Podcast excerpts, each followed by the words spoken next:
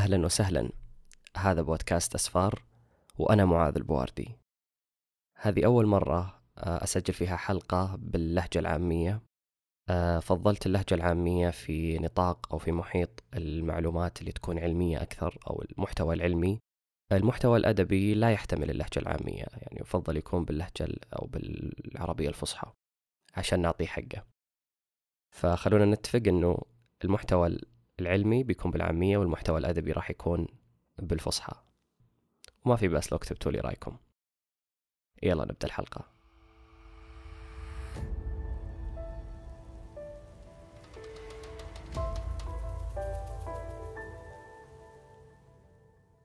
كلنا نعرف إن في شيء اسمه علم الاقتصاد وشيء اسمه علم النفس.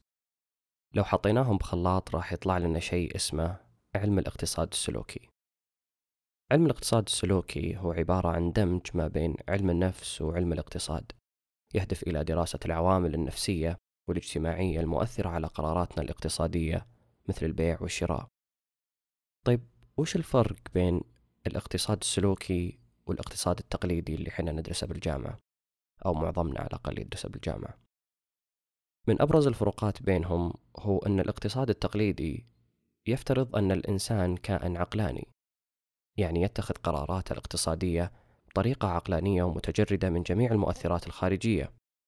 بمعنى أوضح أن الإنسان يملك القدرة على تقييم السلع والخدمات اللي حوله بشكل عقلاني وبعد ذلك يتخذ قرار بشراء السلعة اللي راح تحقق الفائدة الأكبر له بأقل سعر ممكن. هذا المفروض لكن اللي يقول الاقتصاد السلوكي عكس ذلك تماما. نشأ الاقتصاد السلوكي بعد ما شاف علماء الاقتصاد أن كثير من قرارات الإنسان الاقتصادية مثل البيع والشراء تشوبها بعض الأخطاء اللي تدل على أن الإنسان كائن غير عقلاني. وهذا منافي لما جاء في الاقتصاد التقليدي. اللي نعرفه في الاقتصاد التقليدي إن كل ما زاد سعر السلعة يقل الطلب عليها. هذا إذا افترضنا أن الإنسان عقلاني. لكن الواقع يقول غير ذلك. تخيل لو في بائعة خضار على رصيف أحد الشوارع وتحت شمس الصيف الحارة. جاها شخص وصور مقطع فيديو وهو يتنمر أو يعتدي عليها لفظيا. وصار هذا المقطع ترند في تويتر. وتعاطف معها الناس وفتحوا لها محل نظامي لبيع الخضروات.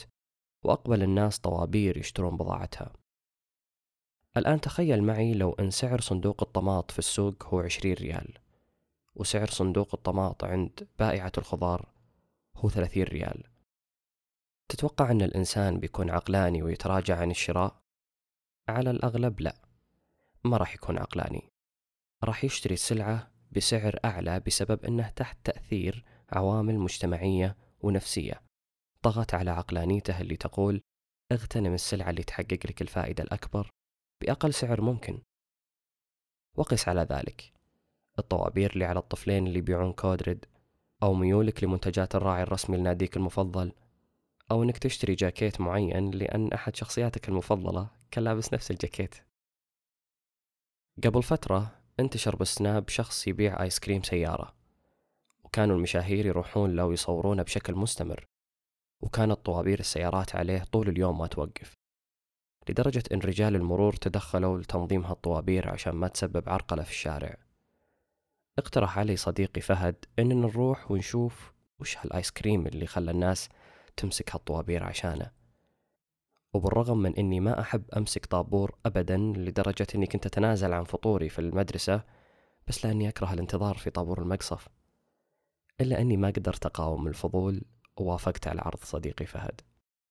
وبدون مبالغة جلسنا بطابور السيارات حوالي ساعة كاملة ننتظر يوصل دورنا. اللي خفف علي وطأة ألم الانتظار هو أني كنت شاري كتاب وحي القلم للرافعي. كنت مبسوط فيه مرة. أخيرا وصلنا لسيارة الآيس كريم وكنا مرة متحمسين للشيء الرهيب اللي راح نذوقه الآن. أخذنا الآيس كريم ومع أول تجربة عجبني. إي عجبني الآيس كريم ما كان فيه شيء للأمانة لكنه عادي جدا لدرجة أني قلت لنفسي إن باسكن روبنز أفضل وتقدر تشتريه بدون ما تنتظر ساعة كاملة.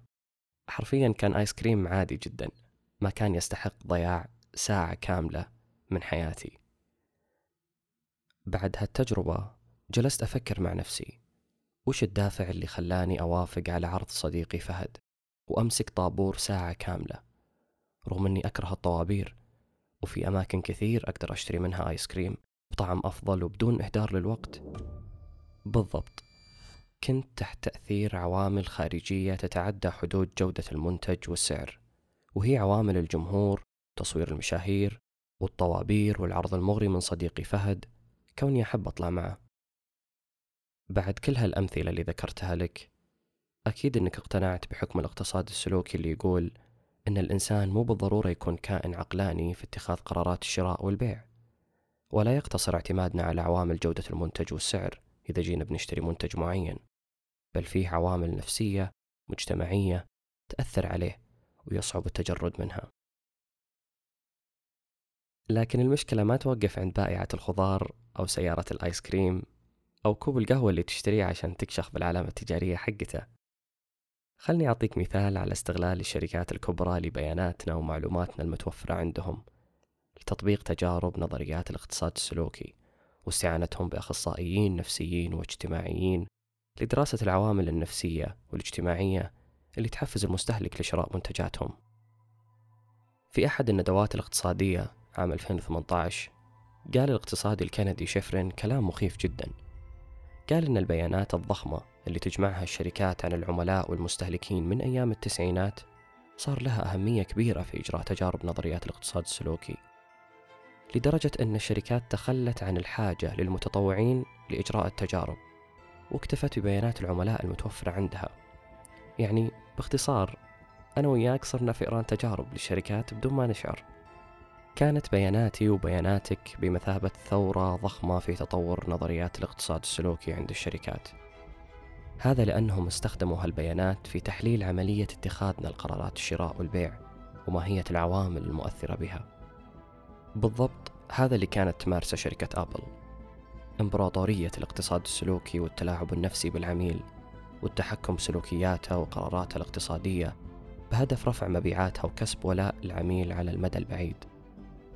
استخدمت أبل بيانات عملائها لمعرفة من اللي قاعد يشتري منتجاتها وليش قاعد يشتري هالمنتجات أصلا. وبعد سنوات من الدراسات والتجارب باستخدام بيانات العملاء استطاعوا معرفة هذه العوامل واستهدافها بهدف تعزيز سلوك شراء منتجاتها عند العملاء بشكل أكبر. وجعلوا من علامتهم التجارية قصة نجاح كلنا نعرفها اليوم. كيف صار هالشيء؟ من أبرز العوامل اللي لاحظتها شركة أبل هو حب النفس البشرية للانتماء لفئة معينة. على سبيل المثال انتمائك لقبيلتك مثلا. تلاحظ بعض الأشخاص يتبرع بمبلغ كبير لعتق رقبة شخص آخر ينتمي لنفس قبيلته. مو لأنه يبي يعتق رقبة إنسان بقدر ما أنه يبي يعتق رقبة ابن قبيلته. يسمى هذا الشعور في الاقتصاد السلوكي tribalism أو القبلية إذا أردنا ترجمة المصطلح حرفيا. طورت أبل هذا السلوك عند العملاء بحيث بنت في عقل العميل صورة نمطية إن باقتنائك لأحد أجهزة أبل يعني انتمائك لفئة المبدعين والناجحين والأذكياء. حتى لو ما عندك سالفة. راح تنظر لمن يملك نفس الأجهزة لكن من شركة أخرى على أنه أقل منك درجة في الإبداع والإنتاجية. تماما مثل اللي ينتمي لقبيلة أقل شأنا من قبيلتك. ولهذا السبب استعانت أبل ببعض المشاهير والناجحين للظهور واستخدام تقنيات أجهزتها في صورة لربط فكرة النجاح والإبداع بتقنيات أبل.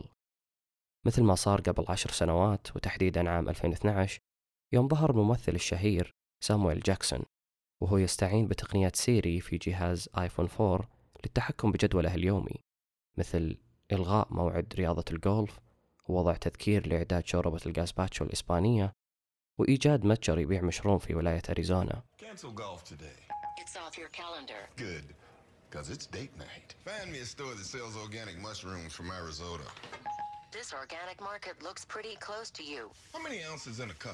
This might answer your question. No, I knew that.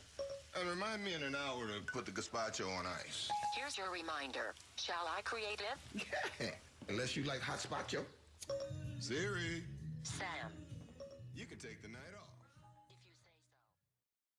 تستهدف أبل أيضا ما يسمى بتأثير الهبة أو المنحة للتسويق لمنتجاتها لو دخلت متجر أبل في أي مكان في العالم راح تجد ركن خاص يتيح لك الفرصة لتجربة أجهزتها مهما أخذت وقت وأنت تجرب وتلعب بالجهاز ما حد راح يوقفك. سوي اللي تبي.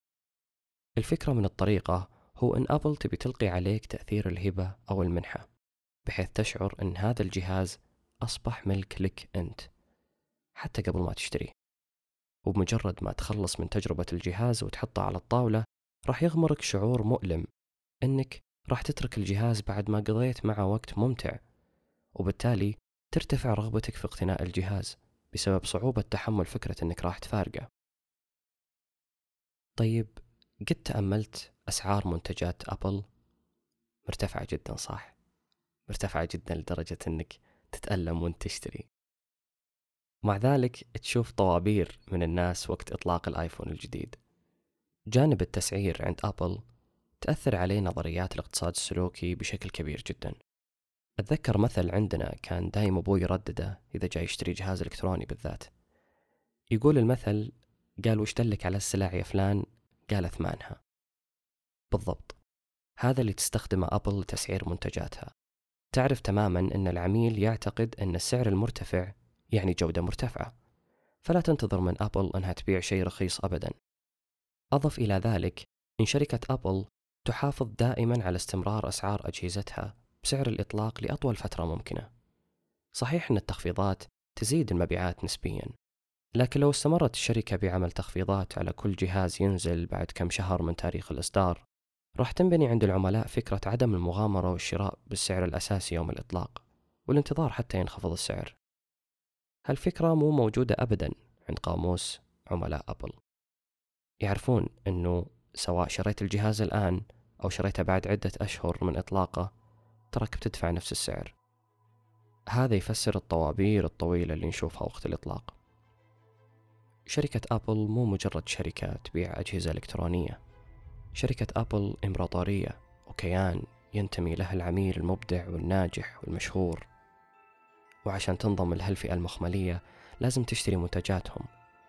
يعود الفضل في بناء هذه الصورة النمطية في عقول العملاء إلى نجاح أبل في تطبيق نظريات الاقتصاد السلوكي في كل تفاصيلها. من العرض الأول للجهاز إلى التسعير إلى تفاصيل التغليف الصغيرة. شكرا لاستماعكم. كان معكم معاذ. أتمنى أعجبتكم الحلقة. إلى اللقاء.